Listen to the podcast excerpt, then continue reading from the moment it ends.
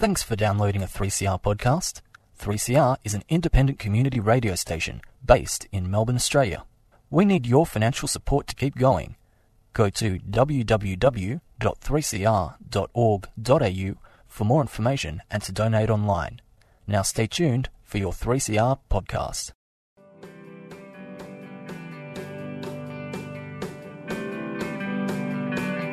Animales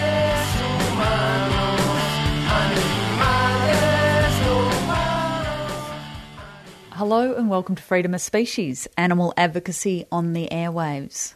I'm Kate Elliott, and on today's show, we're broadcasting a talk that was originally presented at this year's Irish Vegan Festival. The talk was by Sandra Higgins, a psychologist who is also the founder and director of Eden Farmed Animal Sanctuaries, and she's also the woman behind the largest animal rights ad campaign, Go Vegan World. So, this is her talk, and it was titled What Other Animals Need from Us. For those of you who don't know me, my name is Sandra Higgins. I'm a psychologist and I work in private practice in the south of Ireland. I'm a psychologist and I work in private practice in the south of Ireland. I work with a range of clinical issues and human, human behaviour change, so I'll be talking to you about some of the, the factors that affect our, our behaviour today. In 2008, I set up Eden Farmed Animal Sanctuary. It was the first vegan sanctuary in Ireland. And I also run Go Vegan World, a vegan education campaign that you might see live in Northern Ireland at the moment. I'm going to speak to you today about what other animals need from us, both in terms of my clinical experience of working with human relationships and behavioural change, and in terms of the animals that I work with and live with at Eden, who represent the billions of animals that we breed and kill every year. Since I opened the sanctuary in 2008, I've been privileged to witness the character and personality, as well as the complexity, sophistication, and courage of the individuals who've lived there. They arrive as traumatized victims of human use, often in their early childhoods, some of them newly born. Despite their terrible histories, they have the courage to trust and heal and thrive. All my work is inspired and informed by them.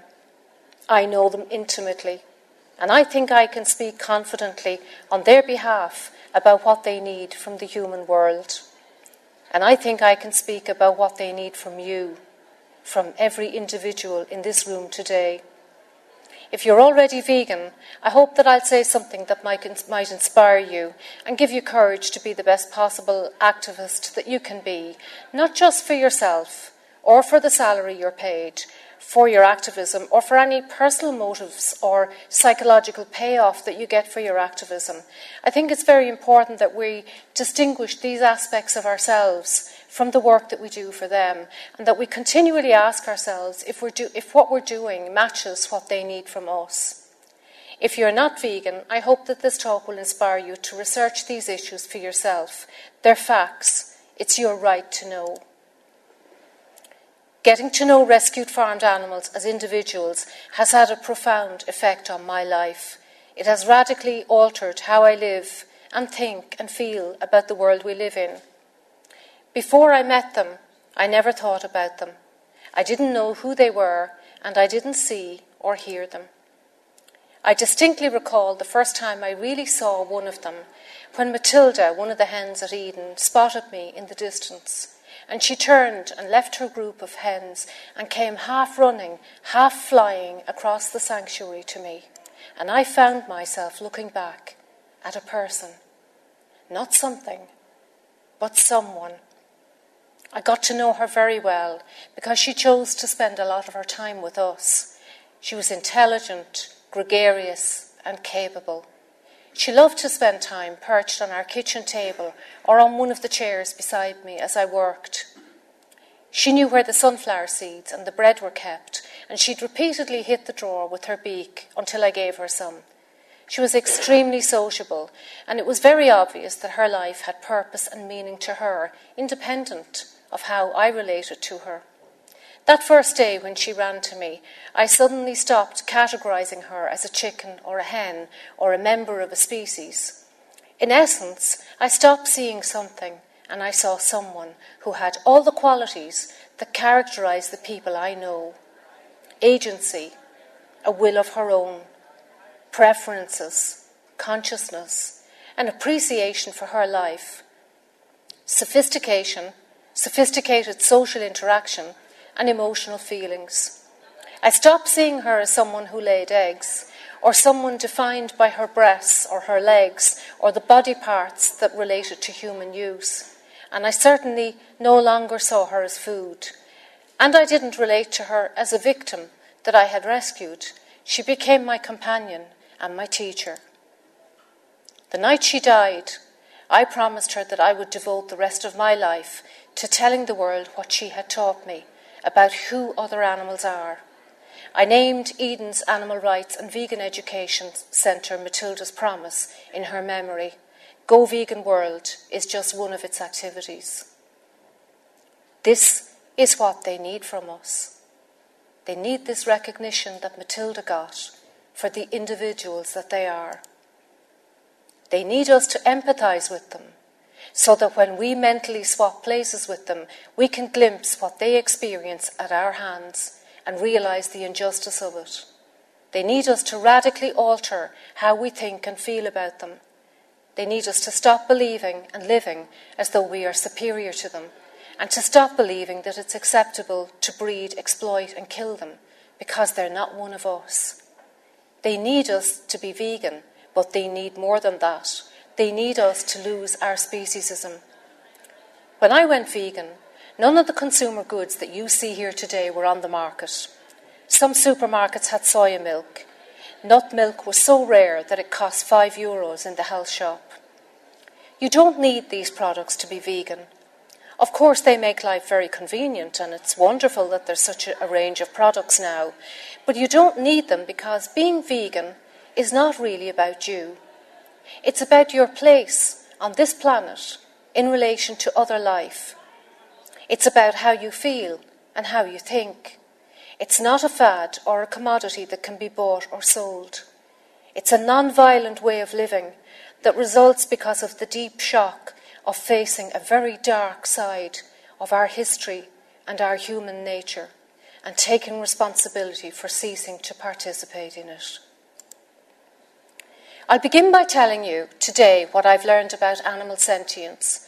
I'll address the problem of, how, of what other animals face, and what they face is not a problem of cruelty. It's a problem of animal use, and it stems from our speciesism. I'll address how nothing quite addresses that problem in the way that vegan education does. It's not my policy to illustrate animal cruelty. After all, all of us are opposed to it, including farmers. I'll not show footage of any breaches in welfare legislation. What I will show you is standard legal practice, what takes place in the life of every animal that we use when we make non vegan choices. By doing so, please remember that you can't take refuge in thinking that purchasing flesh from so called happy animals or humane eggs and dairy means that you're doing something that helps them, because nothing helps them until we're vegan. I'll explain how a compromised notion of veganism falls very far short from what they need from us, and I'll do so by critically examining terms like vegetarianism, reducitarianism, and flexitarianism. I'll focus in some detail on the victims of vegetarianism in two of the most prevalent yet hidden forms of exploitation the egg and dairy industries.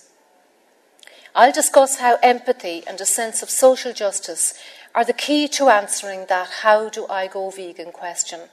And I'll follow my talk with a question and answer session, and I look forward to hearing your thoughts and your queries.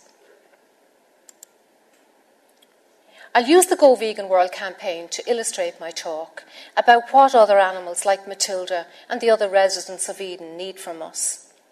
The campaign ads reflect my thoughts, feelings, and beliefs as I moved from being a speciesist to being vegan, although I will qualify that and say that speciesism is so entrenched that it's something that I'm still working on every day. So the ads are components of the processes that I went through and that we all go through in order to become ethical ve- vegans. And in showing the public these processes that we all go through, my hope is that they will also have the information they need to make an informed choice.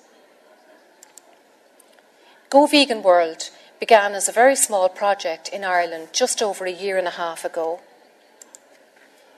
It has grown into the largest and longest running outdoor animal rights campaign in the world. Many of the ads feature the residents of Eden. They're not without character and they're not anonymous. They are real beings who live and die at Eden. Their names are on the ads, and I discussed their history and personality as part of the campaign. The fact that the campaign is rooted in these real lives is what has made it unique and what has provoked a reaction from the industry that's unprecedented in vegan education campaigning. The reaction is strong because there's no defence left when a campaign is addressing the truth. The campaign shows that our legal, our ethical obligation to other animals is not simply a theoretical aspiration. It stems from the very real harm that named individuals experience when we're not vegan. And it addresses the problem that they face at our hands, which is speciesism. This is the roots of the problem, how we think and feel about them. Other people see these individuals juxta- juxtaposed alongside messages that show the injustice of the harm we inflict on them. And they can no longer take refuge in something like vegetarianism. They can't take refuge in reducitarianism. And they can't take refuge in welfarism. Going vegetarian, reducing our use of other animals, or treating them a little better while they're alive does not address the problem that these animals in the ads show us. Their problem is that we think it's acceptable to use them because they're not one of us.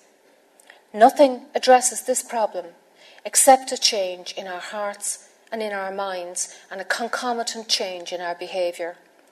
That is veganism. Like every other important aspect of human life, veganism is a combination of thoughts, feelings, belief, and behaviour. It's an awful lot more than a diet or a fad. We have always spoken for other animals. This time, through Go Vegan World, the animals themselves have gone out onto the streets and demanded their rights, showing themselves to the public in a light that directly contrasts with the ways in which they're traditionally represented.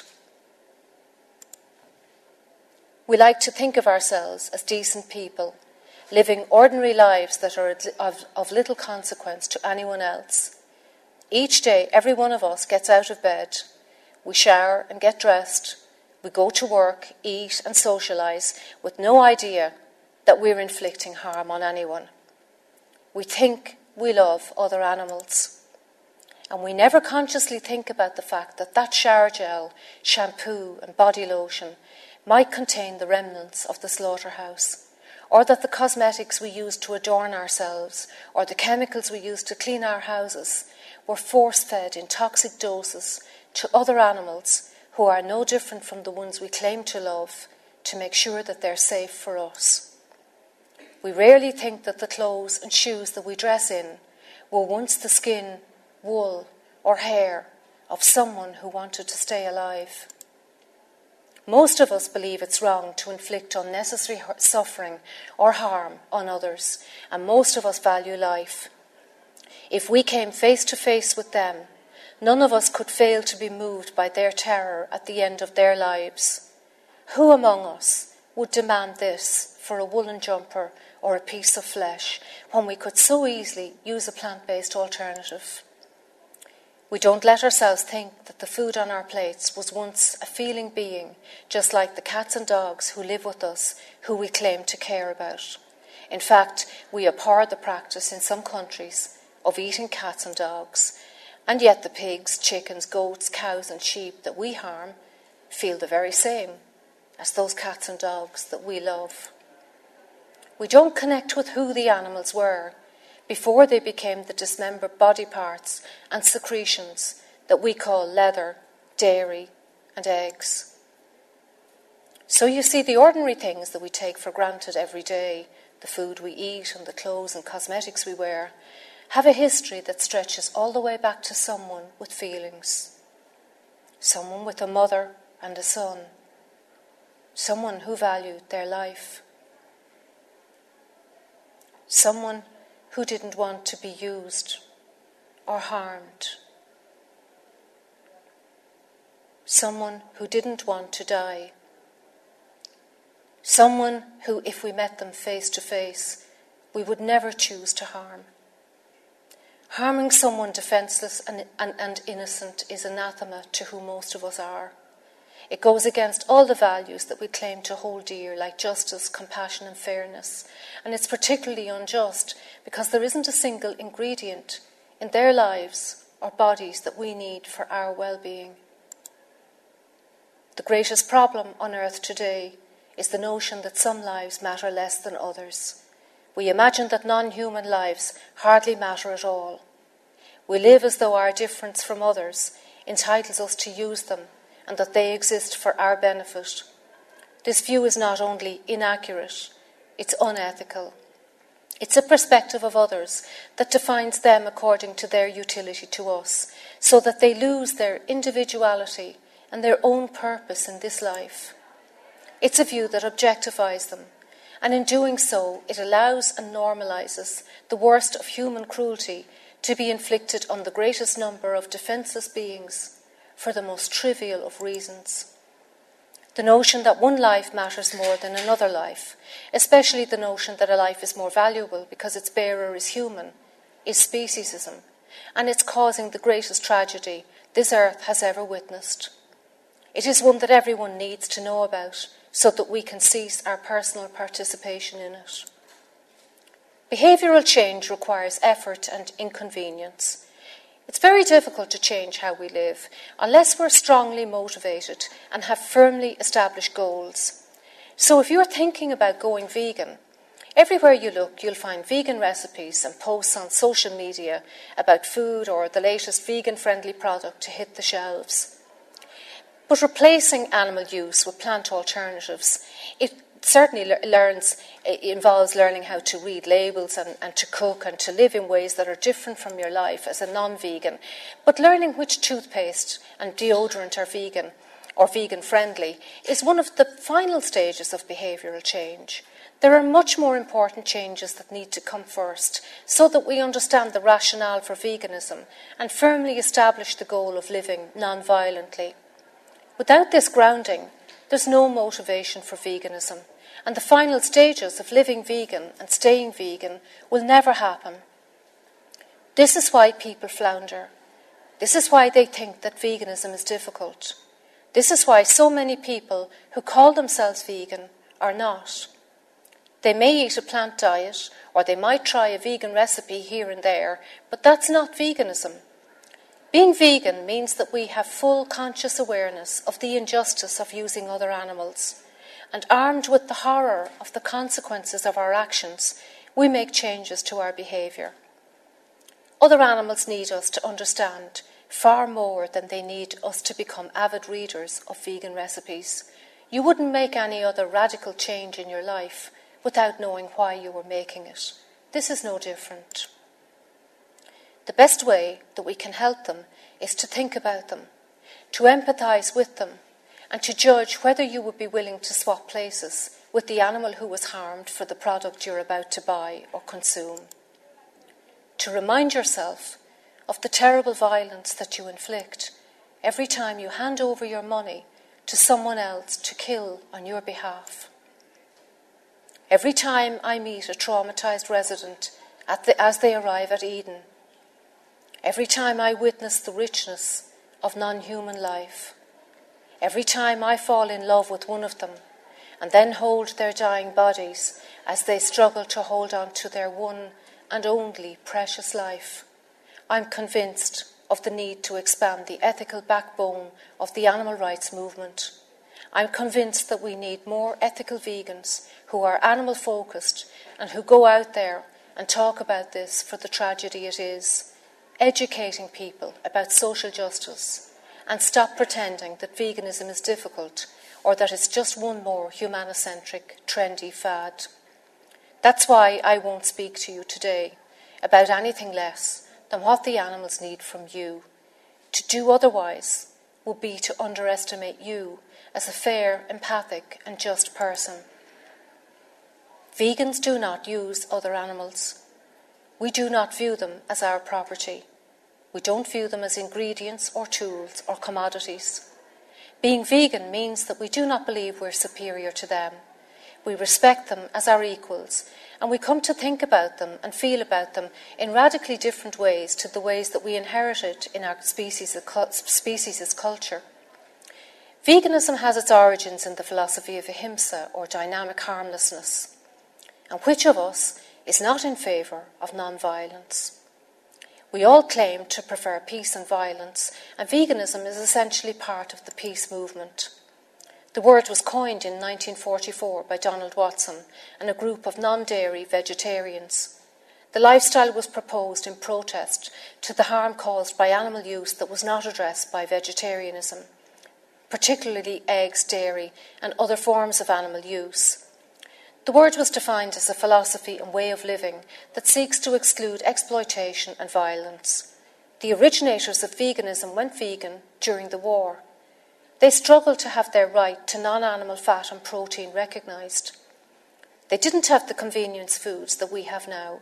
They lived during rationing. Many of them worried that their health would suffer because they didn't have the knowledge that we have today on the benefits of plant diets. They went vegan because they wanted to stop harming others. They recognised that every form of animal use involves exploitation. Even the most apparently benign forms of animal use exploit others. While we might rescue and live with companion animals, we recognise that at best the, their lives are completely under our control. We control where they live, what they eat, how they socialise, who they meet, their veterinary care, how much exercise they get, and how they die. We breed domesticated animals who have been selectively created by us for our benefit in ways that harm them. We deprive them of the opportunity to be who they are, who they were, before we domesticated them. The only way to stop participating in this exploitation is to completely stop using them. There's a plant alternative for every animal use, from the food we eat to the clothing and cosmetics we use to medicines and medical research, many of them on display here today. Vegans avoid the products and practices that harm other animals, not because they are like us, not because we've underestimated their intelligence, but because they feel. Vegans take account of scientific fact and common sense that shows us that other animals think and feel, that they have lives that matter to them, that they are unique individuals in ways that are comparable to our human lives. A non vegan might see a bird or a hen in this photo. A vegan will see someone. They mightn't know that her name is Genevieve. They might not know at first glance that she's nine years old, or that she has retained most of her wild instincts, that she can fly, that she spends most of her nights sleeping in a tree. But they will be aware that she has a history, a biography, and a life that's as valuable to her as our lives are to us. They'll recognize that she's not our property, and they'll live in ways that don't harm her or anyone like her, because if even one of them is harmed by us, it's one too many. It's because they feel that we are obliged to respect them and we only begin to do this by being vegan. Every one of us in this room wants to avoid harm and suffering. We all want to live our lives so that they have some purpose and meaning, as well as some, some sense of peace and some happy, pleasurable experiences. But humans don't have a monopoly on these universal needs. Other animals have them too. And it's because we share a common neuropsychological makeup that enables them to feel. Like us, they have sense organs. They have two eyes, two ears, a nose, and a mouth. They have major organs like hearts, kidneys, livers, and sensory organs like skin. They perceive the world through the same senses as us. They see, hear, smell, taste, and touch. and these senses enable them to interact with the world. Their senses feed information from the world to their brains, where they interpret and make sense of it. Like us, they are individuals with preferences to do what they like or dislike. Like us, they experience emotions like joy, sadness, frustration, and excitement. And like us, when they are physically harmed, their sensory nerves send signals to their spinal cords and brains that manifest in the physical feeling of pain. In 2012, an international group of scientists signed the Declaration on Consciousness. It stated that other animals are at least as conscious as humans, and that humans are not unique in possessing the neurological substrates that generate consciousness and emotions non human animals, including all mammals and birds and many other creatures, including octopuses, also possess these neurological substrates. Every child understands this. Every child knows the difference between a real animal and a stuffed toy. This information has been known in the scientific community for a long time. Veterinary care is built around its acceptance. A large pharmaceutical industry is built on its acceptance. The whole vivisection industry is built on its acceptance. That's why scientists are still replicating Harry Harlow's experiments by rearing primates without their mothers, so that we can assess the reaction of a vulnerable child to deliberately inflicted terror in an effort to understand human suffering. And as a psychologist, I hang my head in shame because if we had listened to our clients, we would never have needed to do this to other sentient beings. The scientists who torment and accept the animals they work with also accept this fact. They accept that they have conscious awareness of their own lives. That's why they can inflict pain in order to assess the response to painkillers.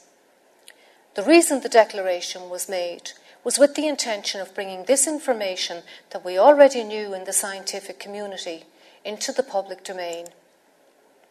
Most people do not think about animal sentience. I didn't. Many imagine that animals have less capacity to feel than humans. Many believe that they do not feel at all. And of course, there's a significant percentage who don't care. In 2010, the Journal of Dairy Science published the results of a study that assessed Norwegian dairy farmers' attitudes towards and empathy with farmed animals.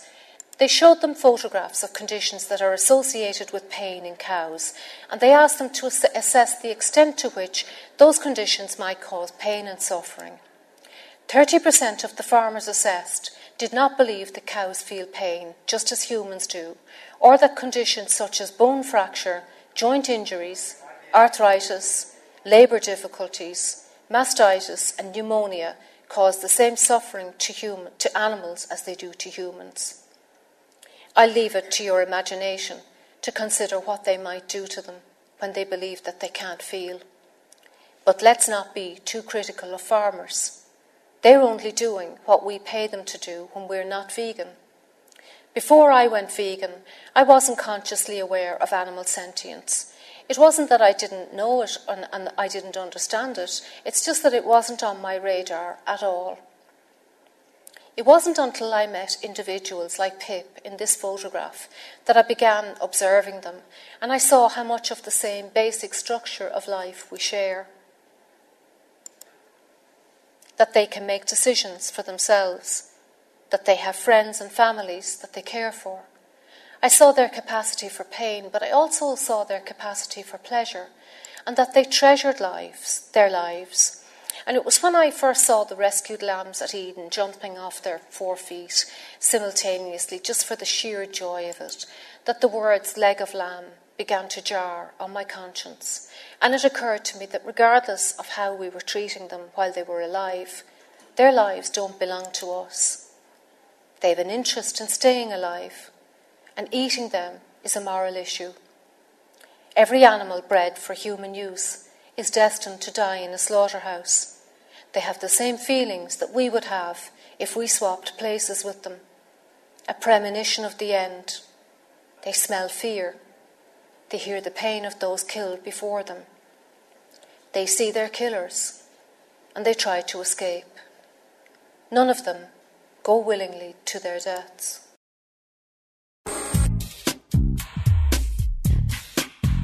Over 7.5 million people tune into community radio stations around Australia each month. Just like you, they're tuning in to get diversity, alternatives, and to escape from the predictability of mainstream media.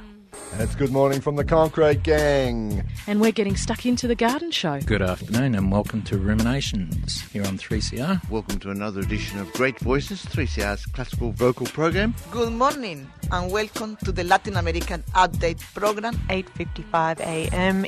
Every day, 3CR brings you current affairs, local music, gig guides, activist information, and community views and voices. Make sure you join us. Call 9419 8377. Favela não é hotel, vida não é novela. Qual é a graça, desgraça que há no riso do Banguela? You're listening to Freedom of Species and partway through a talk presented by Sandra Higgins of Eden Farmed Animal Sanctuary, presented at this year's Irish Vegan Festival.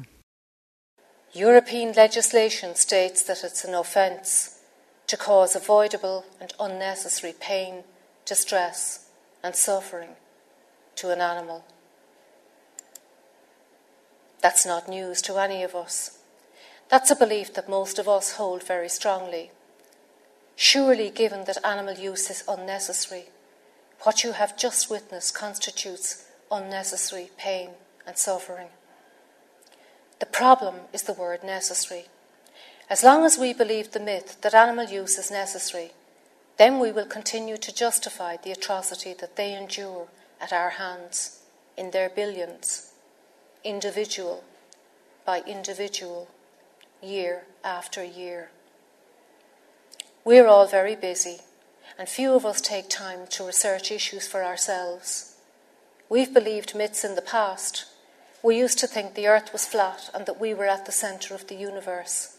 It's very easy to see how we remain vulnerable to living our lives according to myth instead of fact, living our lives according to the truths that they tell us because they profit from keeping us ignorant.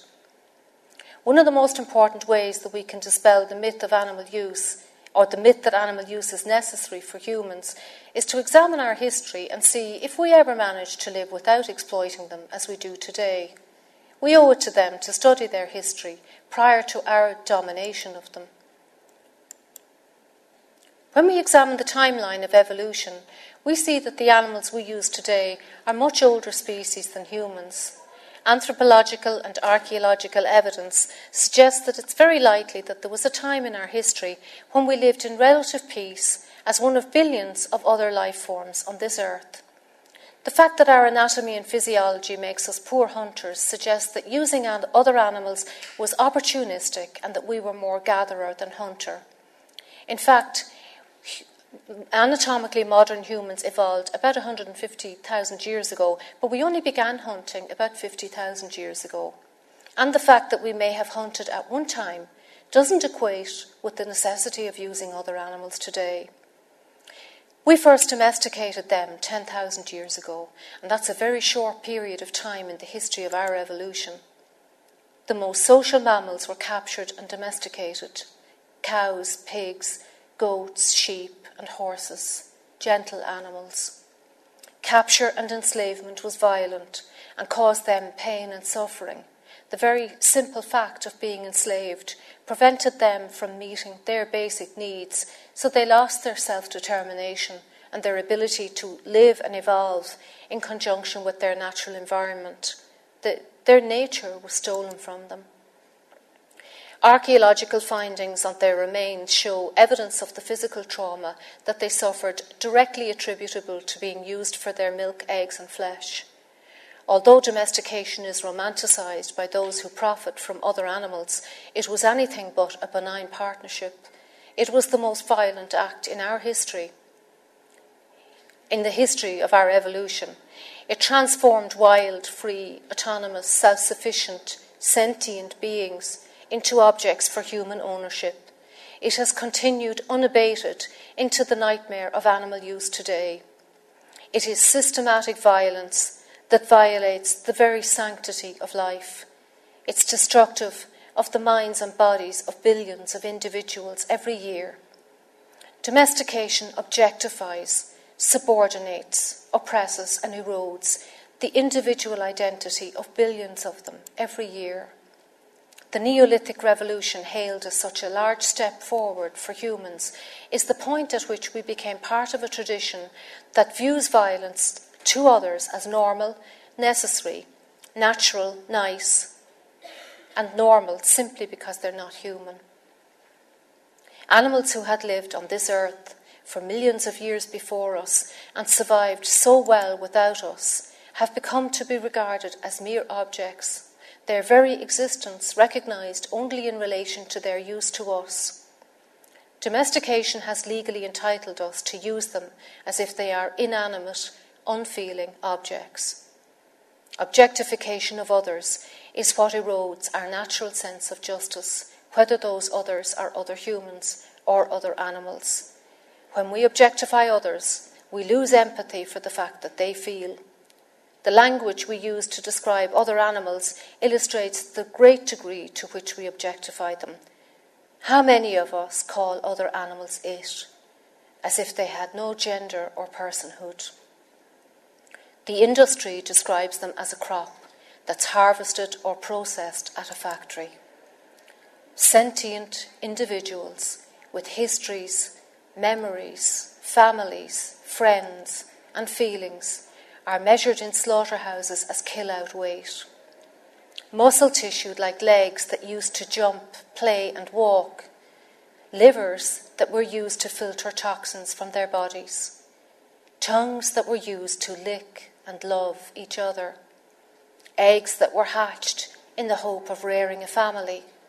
And milk that was lactated from the loving breasts of mothers to feed their children become legs of lamb roasts, patties, eggs, ice cream, and cheese, and all the other products and items that we find in supermarkets and call food. I frequently hear people state in defence of non veganism that we've lived this way for millions of years, but that's not a fact. We've lived this way for a very short period of time in the history of our evolution. And I often hear people boast of the supremacy of humans and the success of our evolutionary progress, dating to our first domestication of other animals. We have nothing to boast about. Our behaviour is anything but successful, and it's utterly destructive towards each other and towards them. Sentience is recognised in any country that has welfare legislation. It's recognised here in Northern Ireland under European legislation, under the European Treaty of Lisbon. But welfare legislation does little to protect the real interests of other animals, and it's not what they need from us. Even when the highest welfare standards are adhered to, they are bred into this life as innocent, defenceless babies with the death sentence on their heads when they're still very young animals. We take their lives from them brutally for something we don't even need. If the legislation respected their sentience, then all use of other animals would be abolished. Instead, it attempts to regulate the atrocity of animal use, even though we know it's wrong. It should give us great cause for concern when we hear our government ministers the people we trust to protect the most vulnerable among, among us, sanction the most gruesome harm because it profits some of us. Legislation on the protection of animals kept for the production of food, wool, skin, fur, or other farming describes five basic conditions of welfare. Referred to as the five freedoms, it is at the outset an impossible piece of legislation even though it is the one that farmers continually use to defend their practice. I care about the welfare of the animals at Eden. It would be impossible and economically unfeasible for anyone profiting from them to adequately care for their needs. It takes us all day to ensure that we've looked after the needs of the hundred or so residents at Eden. And if someone is sick or dying, we barely have time to do anything else. It's not only an impossible piece of legislation, it's unjust because it makes no difference if someone is treated well, if their freedom is taken by virtue of being somebody else's property. But this is an important piece of legislation because it's the one that reassures people that the products they buy are somehow ethical that if they come from a particular country or carry a particular label or are endorsed by a particular organisation like the RSPCA or the Red Tractor, that they're somehow guaranteed to be harmless, ethical, and humane. Yet every one of these regulations is violated in the process of transforming sentient beings into food. We deliberately mutilate their tails, teeth, ears, beaks, horns, and genitals without even giving anaesthetic or pain relief. In fact, many painkillers are not even licensed for use in farmed animals. We deliberately breed their bodies that produce unnatural quantities of milk, flesh, and eggs, far in excess of what their wild natural bodies, untouched by us, would produce. Their bodies, therefore, become their prisons, regardless of how well they're treated. Chickens who are only six week old babies and still chirping already can't stand under the weight of their own bodies. Just stop for a minute and think about what that must feel like. Cows produce so much milk that their udders, the equivalent of our breasts, become so swollen and engorged that they eventually can't even walk properly. We don't allow them to procreate naturally or even keep their own children. We oppress them and we fill their short lives with fear and distress before killing them in the most brutal way possible. So, if this is the price they pay, why are we still supporting it? Why don't we connect with the living, feeling beings behind the products we use? How come someone like me, with the capacity to connect with farmed animals, wasn't vegan? One of the primary reasons that we don't face up to our ethical obligations to them is because we're sold myths by those who profit from them. We're sold the myth that other animals are essential for human health and that there's something acceptable, natural, and humane about breeding them so that we can kill them. The American, Canadian, and Australian Academies of Nutrition and Dietetics all state that a 100% plant or vegan diet is healthy and nutritionally adequate for all stages of life, from pregnancy to old age, and that it may provide health benefits in the prevention and treatment of certain diseases, many of the Western world diseases and causes of premature mortality. There's now a plant based alternative for virtually every animal use. As long as people believe the myth that animal use is, ne- is necessary, then the myth of humane use will also persist. The notion that animal foods are necessary for human health is a myth that the industry thrives on portraying as science. Not only is animal use harmful to other animals, it's unnecessary for human well being, and in fact, eating other animals is responsible for many of the preventable diseases that we and our loved ones and our children will suffer from. Dr. Michael Greger, whose website nutritionfacts.org I highly recommend, says that most of us are dying of diseases that can be prevented and in some cases even reversed by a whole foods plant diet. But you wouldn't believe the efforts that I have to go to to get an ad like this passed through the censors. Why? Isn't it your right to know? Isn't it your child's right to know? Using other animals to meet our needs also affects biodiversity and destroys the planet that we all need for our survival. Most of us are not aware that animal agriculture contributes so much to the destruction of the environment and that it accounts for over 30% of Ireland's greenhouse gas emissions. The 2016 Oxford Martin study showed that a global switch to veganism could reduce greenhouse gas emissions by two thirds, lead to healthcare related savings, and avoided climate change damages of 1.3 trillion and could save 8 million lives by 2050. The closer people move to a non-violent vegan lifestyle, the more benefits we all, we all reap. Unfortunately, even with this knowledge, and even armed with experimental studies that show, for example, a, a group of people um, eating a plant diet to see the effect it would have on their diabetes, and, and this group found it, a plant diet very amenable. Even with these studies, many leading figures in, in the health and the environmental movement and the animal rights movement still call for reduced animal use instead of the complete abolition of animal use. But while a reduction in animal use might help our health or the environment, is it what animals need from us? Animals are not food, they're not clothing, and they're not our property. It's very confusing for people to hear messages that suggest that vegetarianism or reducitarianism or flexitarianism are pathways to veganism.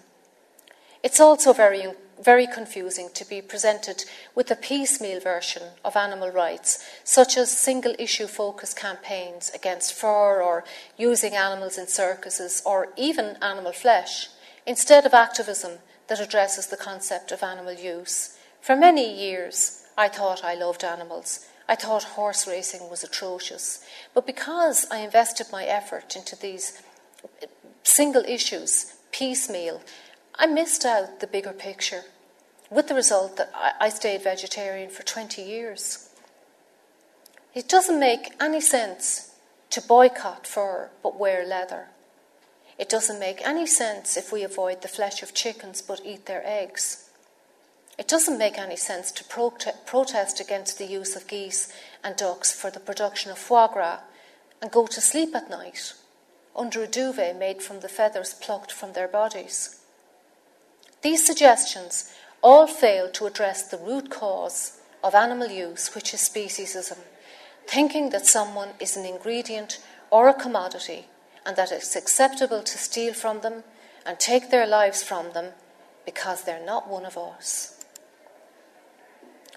When we reduce our use of other animals instead of being vegan, real lives are affected.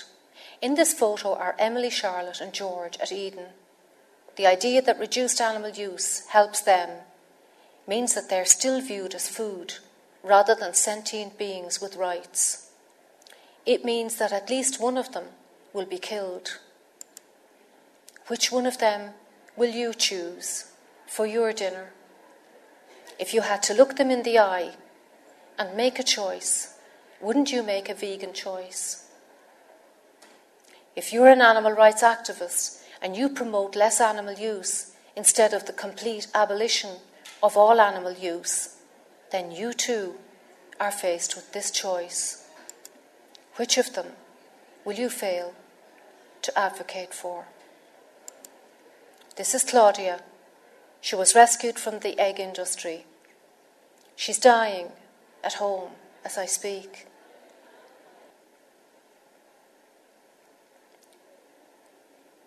She values her life just as much as Emily, Charlotte, and George value theirs.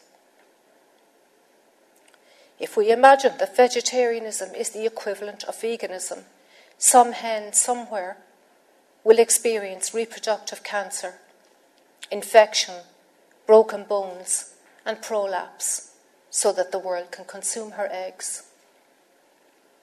In the last two weeks, We've had emergency vet visits for very young hens rescued from a farm that specialises in extra large eggs who have prolapsed, just as any woman in this room would prolapse if she was to give birth every day.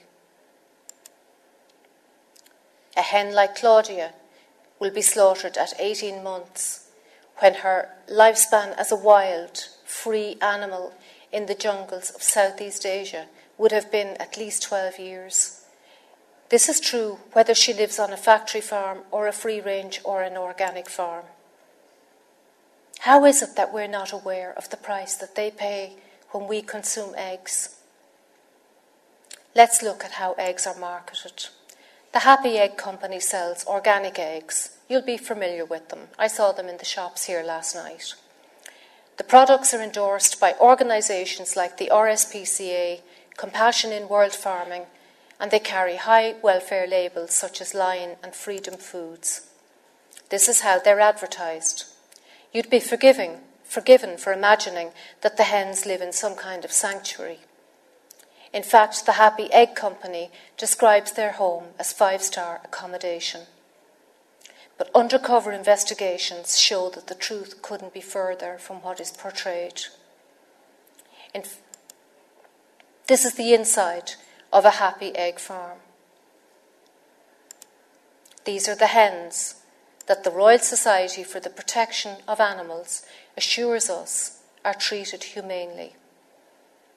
This is the price they pay for something that we don't need, that's not good for us, and that doesn't belong to us. Among the great mass of hen bodies that people see on egg farms, there are unique individuals with wishes, personalities, and hopes, just like any one of us. Joy was rescued from an enriched cage farm, and Alice was taken from a battery cage. I took them with my own hands.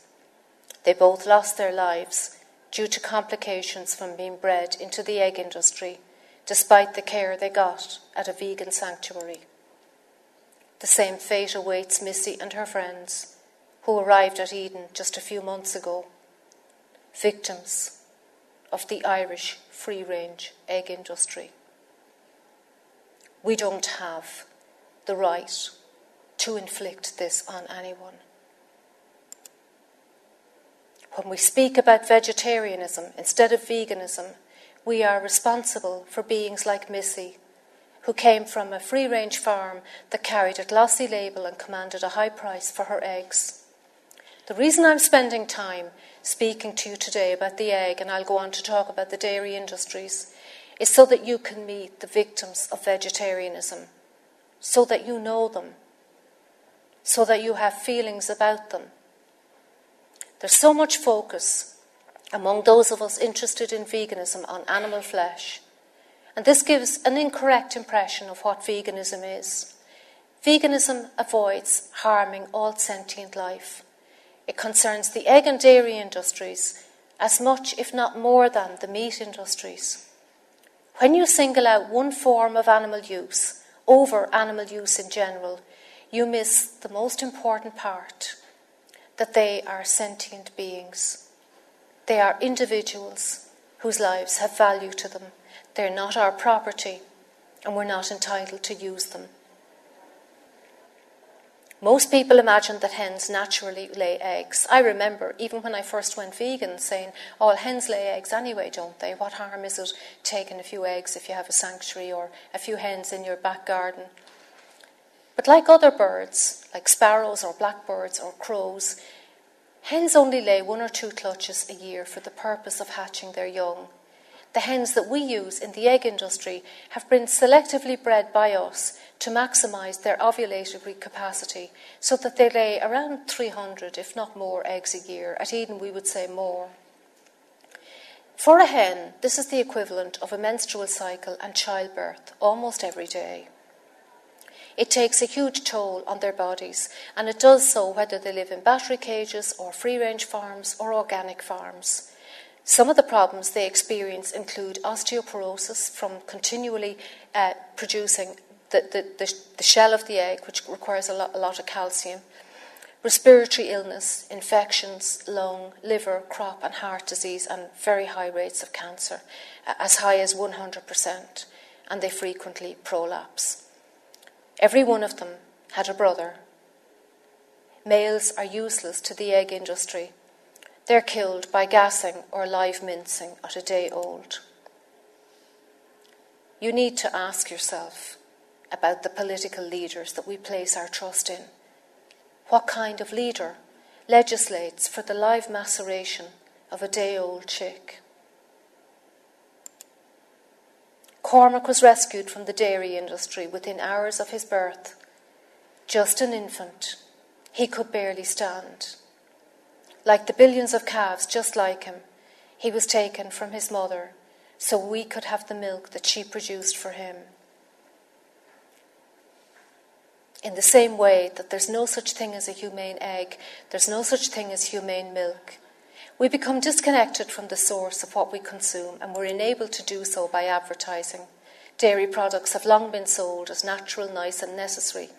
Dairy boards all over the world spend millions in advertising every year. Campaigns have sold various myths to the public, including the myth that calcium in dairy is essential to human health, particularly bone health.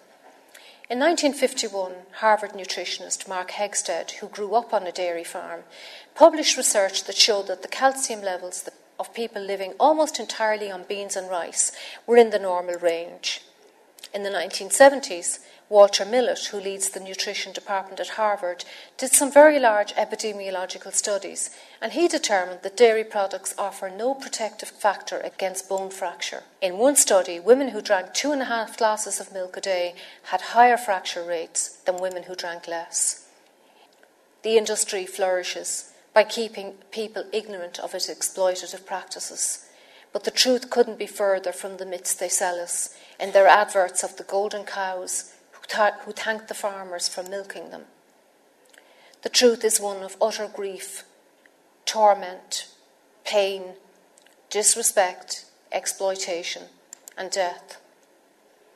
Like human mammals, a cow has an unshakable bond with her babies, but in the dairy industries, they're taken from her at birth so that humans can consume the milk that she lactates to feed them. Her sons will be killed at birth or soon after for beef or veal. It's very difficult to convey to the public through a campaign like Go Vegan World just how other animals are objectified for the products we consider to be normal, acceptable, and nice. It's difficult to convey to anyone the injustice of taking a baby from him, his or her mother. It's every parent's worst nightmare. It leaves mothers grief stricken and the lifelong effects that lack of attachment to a mother has on her calf will forever affect his or her ability to socialise and regulate their own emotions. Every female calf will be used by the dairy industry, just like her mother, after repeated pregnancies, during which she continues to lactate and be milked simultaneously, and after repeated loss of her children. The body and mind of a dairy cow is traumatised and broken. She is slaughtered at six years. Her natural lifespan is 25 years. Other animals need us to stop thinking about ourselves and to think about them. If you met someone like this, would you think that a piece of cheese was worth taking him, him from his mother? Would you think that an ice cream was worth his life? Ethical motivation is what makes people who go vegan stay vegan. If the grounds for going vegan were human health, then it would be acceptable for people to eat a plant diet but wear animal skin and hair. If the reason for going vegan is anything other than animal rights, then it would be understandable that we would promote less animal use or gradual elimination of animal use or go on some kind of a long, windy spiritual journey that suited ourselves. Because, in the same way that breaking a diet every now and then doesn't really count, we could eat a piece of cheese thinking that it wouldn't really contribute all that much to climate change or to our cholesterol levels or to food security.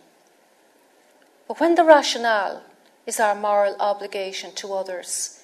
When we look at someone like Pixie in this photo and think of her as a living, feeling being, just like ourselves, and we remember that Pixie and others like her are exploited, harmed, and killed if we consume so much as a gram of eggs, dairy, fish, or flesh, or if we use a product that contains a minute part of their bodies or was tested on them or we wear clothes that were made from the body of that being, then we begin to grasp what veganism is and what other animals need from us.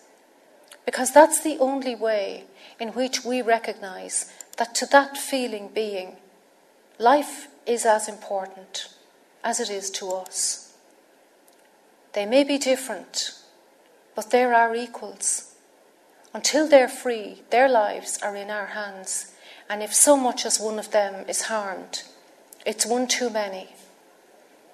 You have two choices. You can be vegan or you can be violent, but you can't be both. Thanks for tuning in today to Freedom of Species. If you enjoyed the talk, please visit Sandra's websites, Eden Farmed Animal Sanctuary and Go Vegan World. We'll see you again next week. You've been listening to a 3CR podcast produced in the studios of independent community radio station 3CR in Melbourne, Australia. For more information, go to allthews.3cr.org.au.